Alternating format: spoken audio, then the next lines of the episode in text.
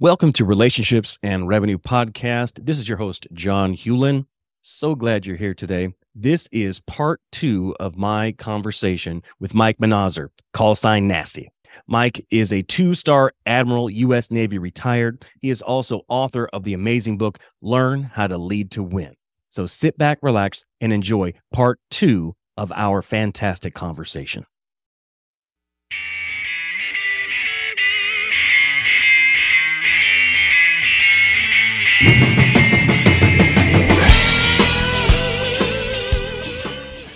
Life is all about relationships, and great leaders heavily invest in those relationships. On the Relationships and Revenue Podcast, we talk about how to improve our most significant relationships at home so we can be better in our business relationships.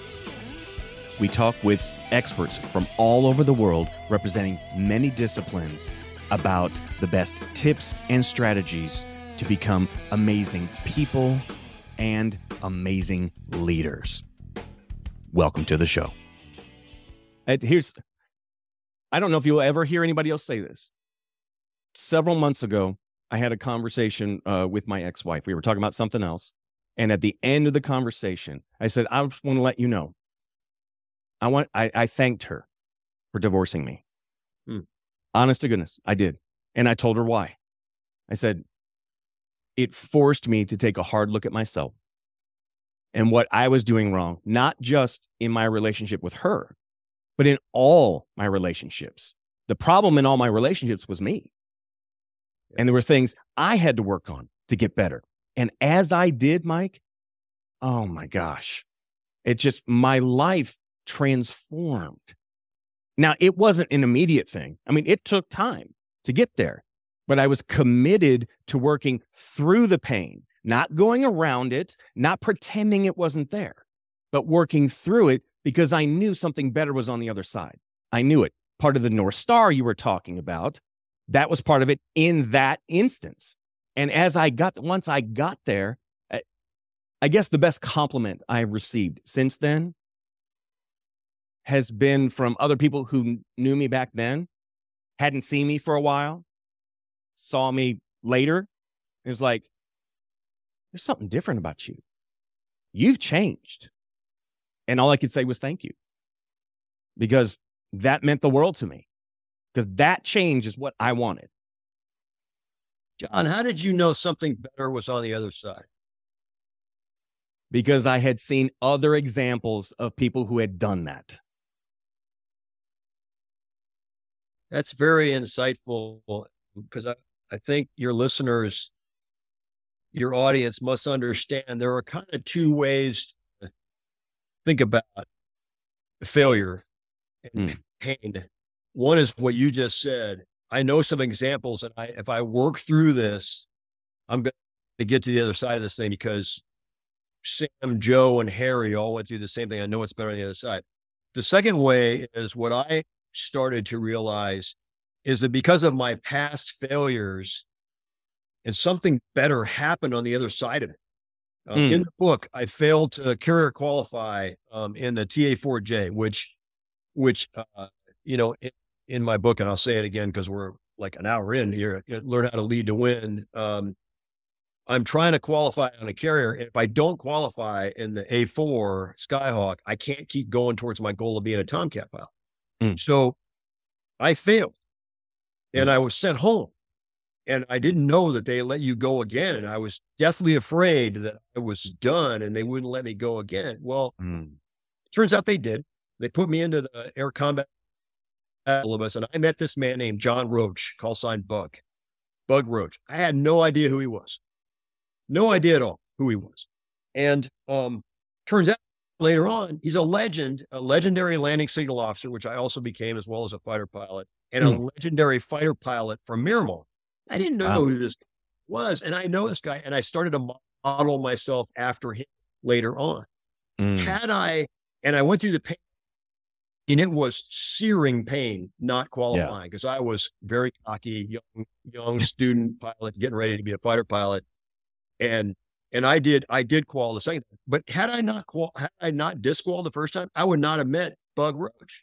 Mm. And so, What started to stack up for me is that second example of working through the failure is realizing something better is going to happen on the other side. There's a faith part of it. Yes, you absolutely. Saw experience failing. Either way, it gets you through that.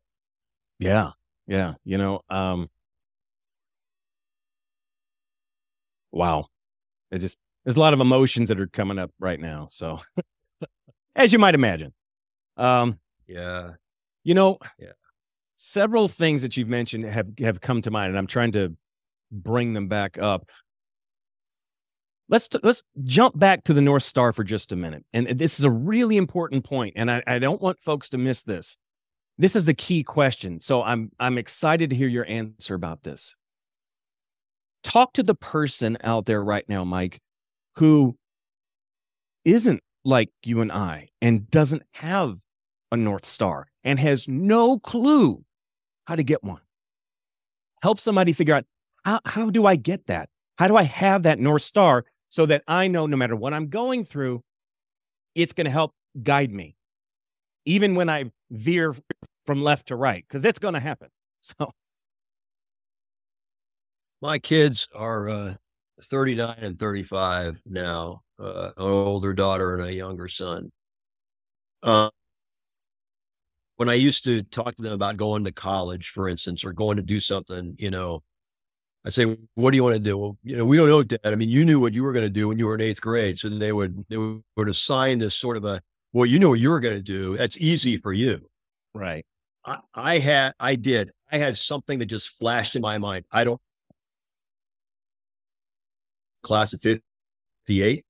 I heard Naval Academy stories my whole, didn't give it, well, up to eighth grade. Didn't give it a thought until I mm-hmm. saw the midshipmen march on, and something about that bang. I mean, it just, or God saying that's what you're going to go do. But um, it was, it was something that, you know, drove me. So I had a vision. For people who don't have a vision, I would say, one, look for it. It's going to mm-hmm. present itself to you. Something is going to flash to you and you're going to go, that's it. Yeah. While you're doing that, you know, you can set short-term goals. If you want to better your lot in life and you have an idea of something you want to go do, then set a goal that day to go whatever that is. Mm-hmm. You know, I want to change my, my environment. All right. Throw the stuff in the truck, throw the stuff in your bag, get on a bus, drive to somewhere that you think, you know what, there's probably opportunity in Kansas City. So I'll go to Kansas City because I heard, you know, somebody's there. I mean, there are so many stories of very, very, very rich people who had nothing but the clothes on their back and five bucks in their pocket. And they show up someplace and they go, I'm here to do this. Mm-hmm. And they just drive, right? Yeah. Only mistake you can make looking for a North Star is not looking. Mm. And the only mistake you can make is not moving forward is actually staying put. Yes. You must change your surroundings. Mm. So, then the third thing you can do while you're changing your surroundings is you're a dreamer. Mm. And so you write down on a piece of paper, what do you dream? What do you, what would you want to do if you had all the resources in the world? Mm-hmm. Um, th- there is a very famous book, and I know you know this, called Think and Grow Rich by Nathan Hill, Napoleon Hill. I'm sorry, Napoleon Hill. Yep. And he has a specific recipe gained by talking to a whole bunch of famous people back in the nineteenth century. Um, how they got to where they are. And it's whole thing about have a plan, visualize the plan. I'm going to make a million dollars by January first of twenty twenty-five. That's your goal. Now, how am I going to do that? I don't know yet, but I'm going to write it down. I'm going to go do that and make myself do that. And so I think for the audience, if you don't have that vision, put yourself in the world so that you can see the vision when it shows up. Trust the hand of providence is going to show you something. And I think that the people who fail are the ones who stay static. They don't dream. Mm-hmm. They don't think about what could be possible, because I think for any human being, if you strive hard enough, you will get something to go towards. Mm. And until you get that North Star, every day, wake up and go, I'm going to do this today mm-hmm. for somebody, for myself, for my family, for that person I just saw down the street, for that organization that I noticed the sign opened up. Um, and it's going to just present itself to you. Um, I'll tell you another one really quick that's very interesting. And again, the hand of providence. There was, if your audience Googles uh, C B S Mornings and donkeys, there's a wonderful story earlier this year. No, sorry, late, late twenty-two, middle of twenty-two. Um, I can't remember the correspondent's name. Anyway, this man who was in the fashion industry, uh, you know, and going hard, very famous, hairdo like yours, by the way, pretty close. Yeah. Uh, he got laid off, and that mm. was his whole life, was that industry, and he was lost. He also wasn't mm. accepted for who he was. He had a very mm. hard uh, child childhood, uh, kind of growing up, so he he created a facade around himself, and now he had nothing to identify with. And so his buddy puts him on a farm that he's trying to sell, and mm. living on the farm, doing nothing but walking around and kind of wondering what to do with his life. And he sees a special or a T V show or an ad or something about donkeys that mm. are, you know, being used for, you know, glue and skins, and he doesn't, donkeys don't have much use. And he has this flash, I'm going to know what donkeys. Huh. He puts donkeys on the farm, and he's got this wonderful donkey foster farm. It is a spectacular uh, C B S Good Morning um, episode. If mm-hmm. you're, if you if you Google C B S, uh, David Begnaud, David Begnaud, B E G N A U D, David Begnaud okay. is the correspondent, and he does an awesome job. Mm. The themes in that episode are epic, but it shows you how somebody searching for something in their life put one and one together and got a lot more than two. And mm-hmm. so I think if you look and you move and you wonder and you dream and you think and you hope and you're open to ideas, something's going to show up. Sure. You know, I'm going to, I'm going to take it a step further. Um, you've, you've hinted at it several times today. I'm, I'm going to put a name to it. You call it the hand of providence. I'm going to say God. I'm just going to say it. Yep. I happen to be a person of faith. I'm a Jesus follower. I don't apologize for that. It's not a part of my life. It infiltrates everything in yep. my life. Yep. So, um, yeah, I see, I see the hand of God all over the place. And it's, you know, hindsight being what it is, twenty twenty, even through the crap that I went through, a lot of it's self-inflicted. I admit that. A lot of it self-inflicted. I can still see God's hand every step of the way, every step of the way. Because even though the North Star was way over here, and there were times I was way over there, sometimes, sometimes those failings are to get us back. Yeah. So it's for our benefit. It doesn't feel like it in the moment, but it's for our benefit. Like what happened to you with Bug. That's right. I mean, you never would have met him if you hadn't failed the first time. That's right. And it changed the trajectory of your life and your career. And you know what? I also believe in exactly what you talked about. I believe in, I do assess people, whatever you in a higher power, there's a higher authority. I can tell you, this is in the book too. There are no atheists in carrier aviation, because when you're landing at night and it sucks, you're praying to God to get you aboard. I'm telling you right now, every single naval aviator believes in God.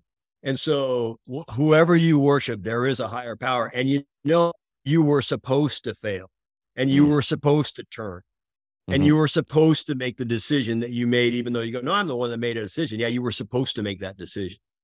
And that event that happened to you was supposed to happen. And mm. sometimes it's going to be one of those things like your, you know, your, your pain, that divorce caused that. You're like, oh God, you know, you know, God. The person who is enlightened, the fact that God's hand is in everybody's life. By enlightened, I don't mean some, you know, guru thing. I'm just talking about all of a sudden it opens up and go, oh, that was supposed to happen. Or yeah. you go, that's why that happened. You might not mm-hmm. even know until a long time later. I'll mm-hmm. tell you a great story. Um, I tell a story in my book about landing an A six Intruder with the bombardier navigator halfway stuck out the top. Never happened oh, wow. before in naval aviation. He's partially ejected, and I'm the landing signal officer who recovers the airplane. If you Google A six partial ejection, the it, the stories in there from a guy named Keith Gallagher, who was the guy stuck out the top. So he did live. Uh, okay. And there's a, there's an audio recording of me recovering the airplane, but mm. I was not supposed to be on that deployment. I was not oh, wow. supposed to go out again as a landing signal officer. I was supposed to stay home. Mm. And so I went on this extra deployment because the Air Wing commander said, I need somebody with your talents, the commander, to do that. And I ended up recovering the airplane safely and, and my part in it anyway. Guys halfway stuck out the top, had a girlfriend. When they got back from deployment, he lived. When they got back from deployment, they got married. They have two little girls. Had he died, his family wouldn't have existed. Yeah. And so I actually think that the reason that I ended up on that deployment was to save his life. Mm. I love that. It just occurred to me. I said, that's mm-hmm. weird.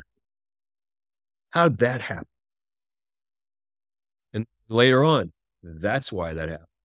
So we get together on the anniversary of his his landing. Oh. His wife and daughters and son, they travel out here to the East Coast, and we cool. toast toast that day. And nice. It's amazing. He does the same like thing with Mark Baden, who successfully landed him aboard. Um, mm. and, and so it's it's just amazing sometimes when you turn around and you go, there's there's a reason this happened. I'm going to learn what that is. The hand mm-hmm. of God is in this, and your life yes. is guided by God. And if you don't believe in God, at least believe there's a higher authority that's guiding your life, because every single human being's life is guided by a higher authority. Yeah.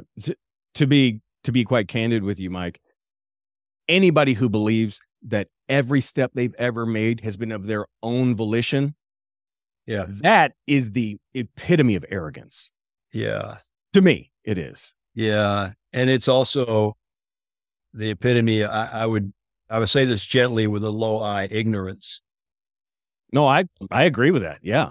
I mean, and I'm not, I, I don't, you know, I don't practice, I don't practice a faith. I'm a Methodist. Um, my wife is a Catholic. We don't practice because I don't, I don't connect, um, organized religion with a belief in God. Okay. I, I don't, I just, I just don't myself. Um, mm-hmm. and it's, it's, I accept all of it, and I, I believe that my life is guided by God. I do, and and I practice, you know, I talk to God every day, every second. Everything I see is mm. obviously because of Him. Mm. And um, but I don't I don't put a something in between, you know, me and, and that. Now I know that that would make a lot of people angry, but um, just is the way I believe. But I do believe my life is guided like that. Mm. I do, one hundred percent. Sure, it's wonderful.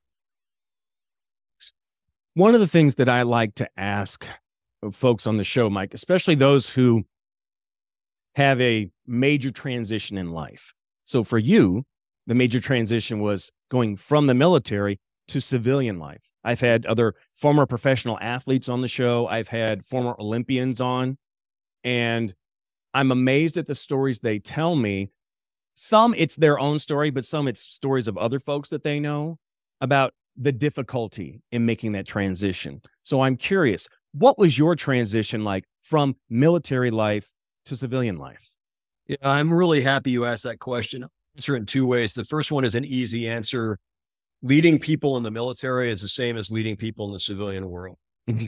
If you lead as a person, like in the military, they go, well, you're in the military, you just order people to do it. And they go, no, it doesn't work that way. I mean, they will. Yeah. But they won't give you their best effort. And if they believe right. in you as a leader, if you are that kind of a boss, whether in uniform or in a in a civilian coat and tie or a t-shirt and jeans, they, they will work for you. So that's the easy answer. The second one is um, a lot of people I know, it wasn't one of them, and I'll tell you why in a second. Um, their identity is in the uniform. Their mm. identity is the medal they got. Yeah. Um, their identity is tied to what they did yeah. before the transition. Right. And you must consider yourself a person who is assuming that identity for a shorter period of time, understanding that something is going to happen after that. Um, Kelly and I have been married for forty-one years. That's great. I love that. Probably because I was deployed half the time. She says, because I was gone. That's the only reason. And she, every once in a while she goes, you need to deploy now, don't you? Really? There was a realization, yeah, there was a realization I had, it, you know, when I get out of the Navy and quit going to sea, that's who I'm living with.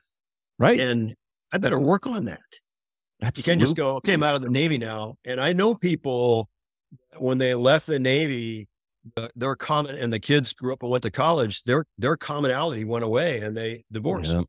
I know yeah. a very close friend of mine at twenty-five years, and it was terrifying to me that somebody's going to be married for so long, twenty-five years, thirty years, and they all of a sudden they split. I'm like, oh, is that going to happen to us? Right. Let's work on that. So your identity when you get out, it's got to be, so my husband identity, you know, I thought about a lot. Mm. Um, the father identity, I was gone less at, when I got out of the Navy, of course, and then later on when I was on a lot of shore duty at the Pentagon, so I could be a closer father, but, you know, that, but, you know, identify as a father. The other mm. interesting thing is, if you'd asked me before I really started thinking about this, hey, Mike, what, you know, what do you do? I'm a fighter pilot. Yeah. Well, I'm a, well, wait a second. I'm sorry. I'm a naval officer. Uh, yeah. And, it, and it never occurred to me to say I'm a husband and a father first. Mm. And so on purpose, I would shift that. I go, well, I'm married for forty-one years. I got two wonderful kids. I'm a husband and a father, and I spent time in the Navy. And so I tend to flip that. Yeah. And it's an exercise for me to help with the, with the, uh, uh, with the identity. So when you hang that uniform up, whatever that uniform is, you got to be able to walk away from that hung up uniform and go do, you know, what you're going to go do as, as a person. Right. So for me, the transition was, um, it was time for me to leave the Navy. Um, there is a thing out in Westpac. Uh, there's a, there's a long, long, long, um, fraud investigation called, uh, the Glenn Defense Marine Fraud Investigation. And, and it's, it's called commonly in the, in the headlines called Fat Leonard. And um, Leonard Francis was a, a husbanding agent contractor who serviced with his company's Navy ships out in the Western Pacific. Mm. And uh, he defrauded the United States government out of millions and millions and millions of dollars through a whole bunch of stuff. He he was bribing people with, with uh, concert tickets and hotel rooms and things like that to get them to tell him information. Um, I took two ships. Uh, I was in three leadership roles, two captains and one executive officer out there. And I have all kinds of dealings with the husbanding agent, Leonard Francis, and his organization. And the, the, I didn't do anything wrong, but the voluminous, you know, stuff that went with the investigation caused, um, the, the U S Navy and the Department of Defense to go, there's, you know, a lot of smoke here. Mm-hmm. And so it was on again, off again. You know, my path towards a three and a four star was the Navy wanted me to go that way. And then, uh, and, and then this whole thing, you know, organizations are risk averse. And so, like, uh, you know, even though there's nothing here, you know, the way federal investigations go, they just weren't willing. So for three solid years, I was in, yes, oh, you're going to oh. stop. You're going to be a three-star, you're going to stop. And so three different nomination packages up to the White House. And, um, and then the last one came back with the presidential transition and got stopped in the Department of Defense. And so mm. I had been conditioned to getting Navy. And so I started thinking about what my transition was going to look like. Yeah. And, and I was comfortable. And mm. it was because I kept staring at the, no, you know, you're not going to go on any farther. You're not going to go any farther. Totally. I could look in a mirror. I've done nothing wrong. Integrity is intact. Mm-hmm. I'm good. And so when it came time for me to get out, I was ready to leave the uniform on the wall. No animosity. No, I didn't, no regret, no anger, no nothing. Just, hey, you know, the organization did what they did. And I tried my best, and they, the leaders of the Navy tried their best, and the Senate was all ready, and just didn't happen. Yeah. So, okay, I'm good. I had mm-hmm. a great career. I look back on, you know, I'm a two-star. I've been in the Navy thirty-six years. That hell is a wonderful thing. I got to do all those things you just talked about. Yeah. Why would I be bitter? You know, and so it was easy for me to transition out because I had that, I had that experience of whack, whack, whack, whack for the last three years I was in the Navy, and it kind of gave me to the point of my pain, right? Yeah. So a little frustration. I came out the other side, and we live in our forever. I work for a great company. Life is wonderful. And had that not happened, life would be different for me. And yeah, sure, right. I'd be a, a more senior admiral in the Navy, but I wouldn't, we wouldn't be here.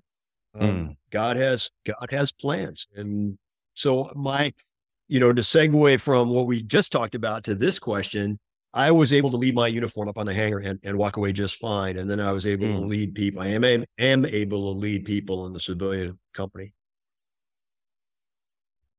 I'm going to give a statement, and I just want you to react to it. Everything rises and falls on leadership. Agree, disagree? Yeah, I think as a general, as a, a general statement, when I when you say leadership, I think about a person leading mm-hmm. and the quality of the leadership a person is exhibiting to people around them. And then, then I, okay, that's yes, I, I agree with that. I think poor leaders would take an organization down, and good leaders would take an organization up. And the most successful organizations, there's leadership up and down the ranks and left and right and all the way through. People are leading, and they're leading small teams, and they they connect with each other as people. For sure. You know, that's one of the things I talk about a lot on the show is leadership and how important it is. Uh, it's something that I invest in for myself. I do a lot of reading on it. Um, I get coached on it. Uh, I do coaching on it. Uh, so it's it's a big part of my life. And one of the things I've discovered over the years, Mike, is that, and you'll probably laugh when I say this, but because we didn't state it like this earlier, but we really said it, the best leaders that I, the best leaders I've ever met have never had a title, ever, of any kind. Yeah. But they're, the and the the upper echelon leaders are the ones who know how to lead up as well as lead across and lead down. Yep. Because that leading up, man, that's not something a lot of people can do. Yep. No, you're exactly right. Um, I think the leaders of the best organizations also do not lead with their title. They're approachable. They're humble. Um, they understand how to connect as people. And I do advocate in my book, don't lead with your title. You know, lead with your. And I would agree, the best leaders don't lead with a title. Also, some of the best leaders show up and they don't have a title. I think you're exactly right. And I think that the reason that I would completely agree emotionally with your statement is we all of a sudden recognize, hey, this person's really awesome, and they don't even have a, they're just doing it. How do they do that? Yeah. And you start to pay attention to them quite a bit. Mm-hmm. Um, and, and if, you know, if you are a leader and you're really insightful looking down at your organization, you're going to see those people down in the organization that are leading without the title. And that if you, you celebrate them and bring them up, they're going to make your organization better. So I, th- I think those two lenses, the way you're looking at them, are exactly right. Mm-hmm. Tell us some of the leadership lessons you learned in the Navy. Uh, two big ones really stand out. Uh, the first one is uh, you learn people's names. um, yeah. You know, I, I developed this story to myself. It never actually happened. When I was the commanding officer of my fighter squad, I had three hundred fifty people in it. There's one commanding officer, that's me, one executive officer. You know, they know who I am, but if I don't work to know all the names of the three hundred fifty people that work for me, there's going to be a time when, you know, I run into one of the sailors and, and maybe his wife at the post exchange or something. And he's coming to me very excited to introduce his family to me. And I don't even know who he is. Yeah. And I might try the politician move. Hey man, nice to see you. Is this little, you know, kiss the baby, you know, shake, shake his wife's hand, you know, say hi and all that kind of stuff. Pretty evident to his wife that, that I don't know who he is. Yeah. And in, uh, in the crucible of, of deployed operations in the Navy and, and all the other militaries that deploy, there are families making decisions at the kitchen table about, you know, staying in the Navy. Mm-hmm. And maybe they've just had a conversation, and the myth that I made up in my head so I could, you know, drive myself to learn everybody's names would, they would walk away and, and she would say to him, he doesn't even know who you are. Well, honey, it's like one skip. No, he doesn't know who you are. You missed the birthday, the parent-teacher meeting, the anniversary. He makes you work all weekend to get ready to go on deployment, and he has no idea who you are. And so I drove myself to learn everybody's name. Wow. That's the first leadership lesson. And mm-hmm. you and I talked about this, I think, when we before we started recording, but the power of being called by your name, especially when it's right and accurate, yeah. and from a distance when you don't have a name tag on. Yeah. And it shows familiarity with somebody who's supposed to be your boss and is not supposed to know your name.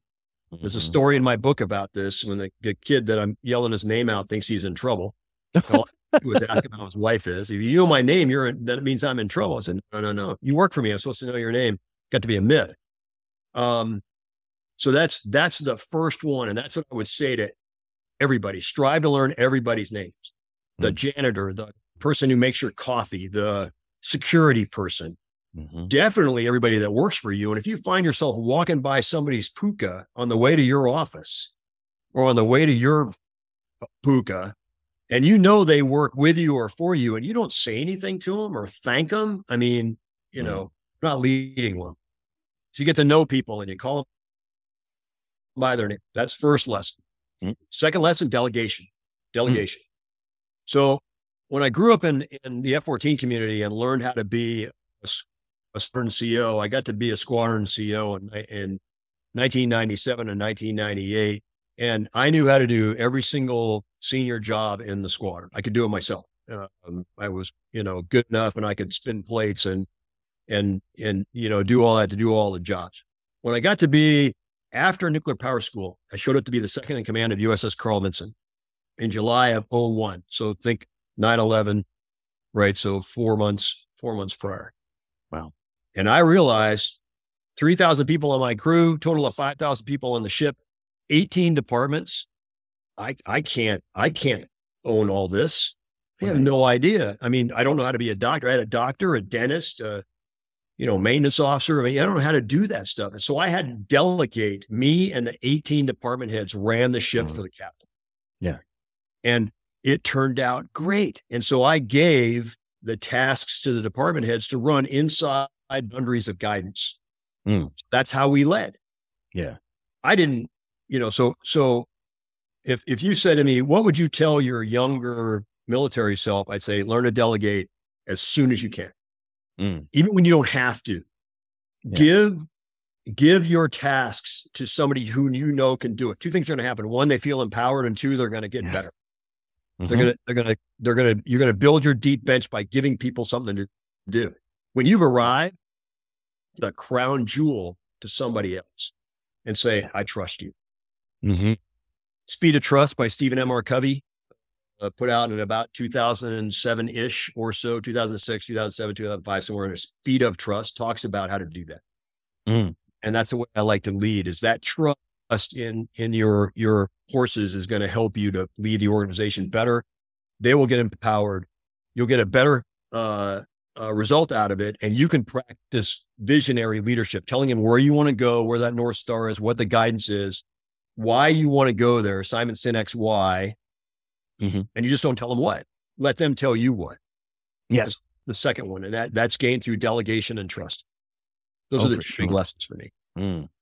Man, those are powerful. Folks, I hope you're paying attention uh, to these gems that Mike has given us, because, oh my gosh, um, this is so powerful. Uh, what you don't know that I'm going to do, Mike, when this is done, is I'm going to go back and I'm going to rewatch, but specifically re-listen to this, and I'm going to be taking notes, because that's how important this stuff is that you're talking about. It's so, it's, It's rich. I mean, it's like it's like it's a full sponge. If I squeeze it, it's just going to ooze all over my hand. There's so much here right now.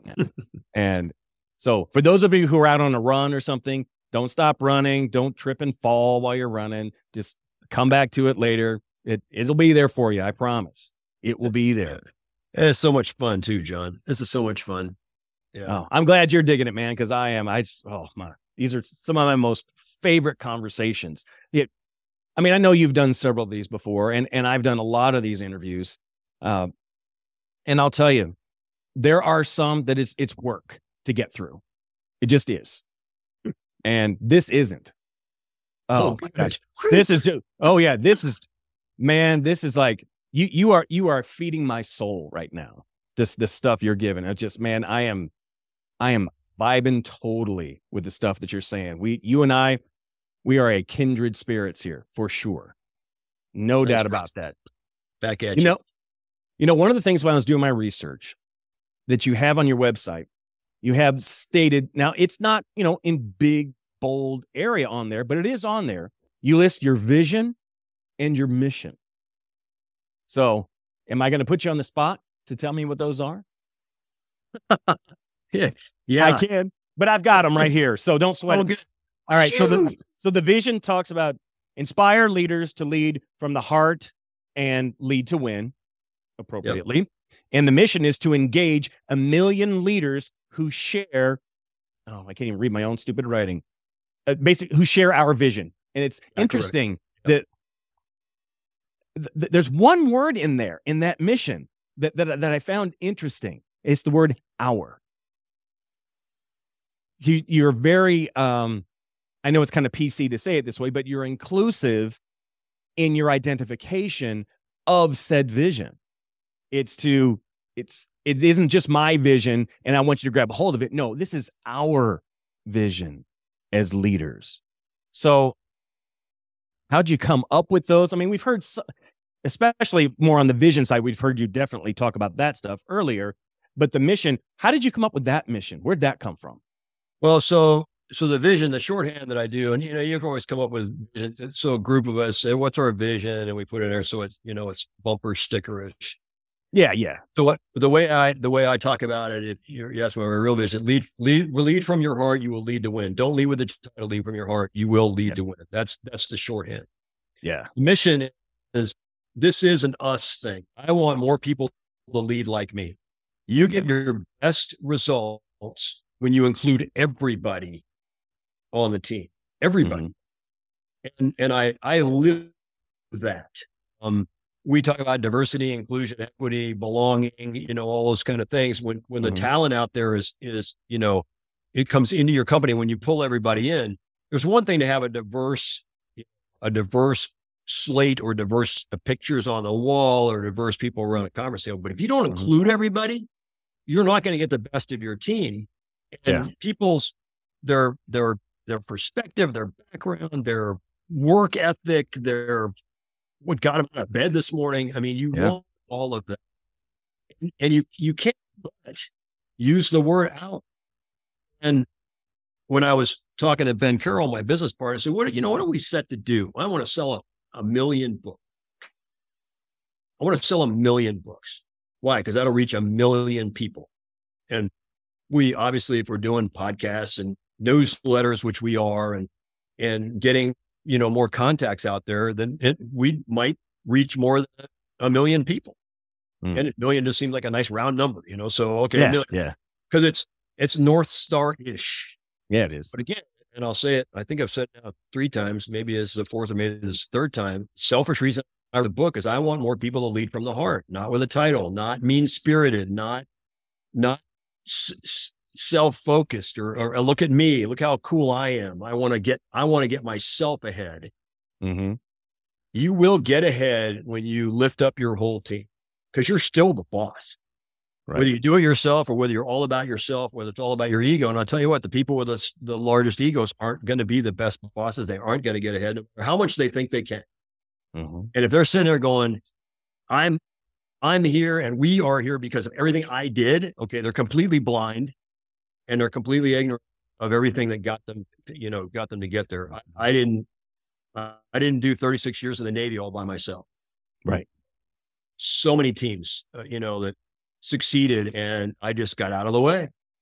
And um, yeah, I mean, that's, that's the vision and the mission. Hope you can, hope you can hear that. Can you hear the jet noise? A little bit. That's the Blue Angels practicing for Naval Academy graduation this week. Nice. That's pretty, very pretty cool. cool. That is cool, yeah. man. Yeah. Oh, wow. Anyway, so, so yeah, you know, that, that vision and mission, I guess I would tell you, I'm embarrassed. I can't recite the two things, but nah, don't I'm be like the vision and mission.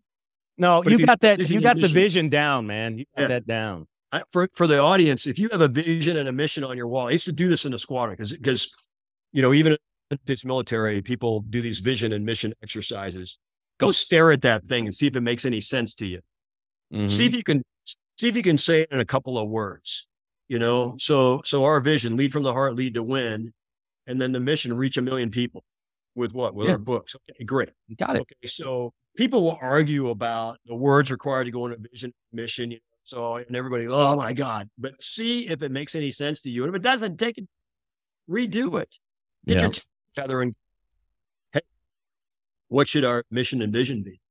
Uh, I well, think kind of a great story about that, John. I showed up as the C E O of Nimitz, and I went down to the command. I'd been, this is two thousand seven, been in the Navy now uh, twenty-six years. Okay. Leading commander squadron, was the second in command of an aircraft carrier, commanded a ship. And now I show up and I, I go, and say, hey, Captain, we need a new, we need a new vision. Um, oh, okay, let me come up with something. So I did. And I, I said, this is kind of what, because we had some exercises we were doing in my run up to being a commanding officer and stuff. And I gave my best work, right? I go down to the command master chief. He goes, Captain, you don't want to, you don't want to do this. What do you mean? I want to look, this is great. Mm-hmm. And he goes, we're going to get the crew to do it.